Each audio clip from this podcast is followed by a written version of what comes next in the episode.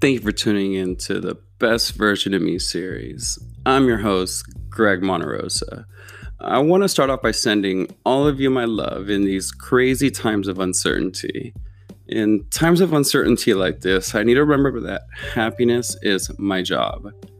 In order to be happy, I need to understand that things beyond my control will happen. It's how I choose to react that'll define its impact. Riding motorcycles taught me to focus on my out where my eyes go is where I'll end up. Focus on the side of the bus and boom, I'll end up there. Or I can choose to look for a safe opening and gas it towards there. I carry this over to my life. When things beyond my control happen, I quickly identify the best case scenario and focus my energy and attention towards that. As we've heard, where attention goes, energy flows. I rely on mentors and good friends to bounce ideas off of and help me identify or at least put me in the general direction of my best case scenario.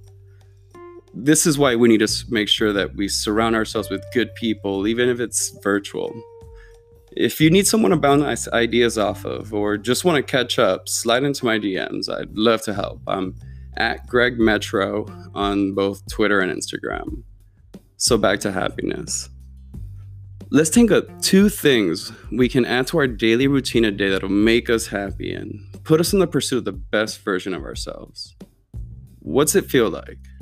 Is it reading more, exercising, learning a new skill, meditating, bringing that idea to life? Here, I'll give you a second to think about it. Now envision yourself five years out if you make it your job to do things that make you happy daily, what are your mannerisms?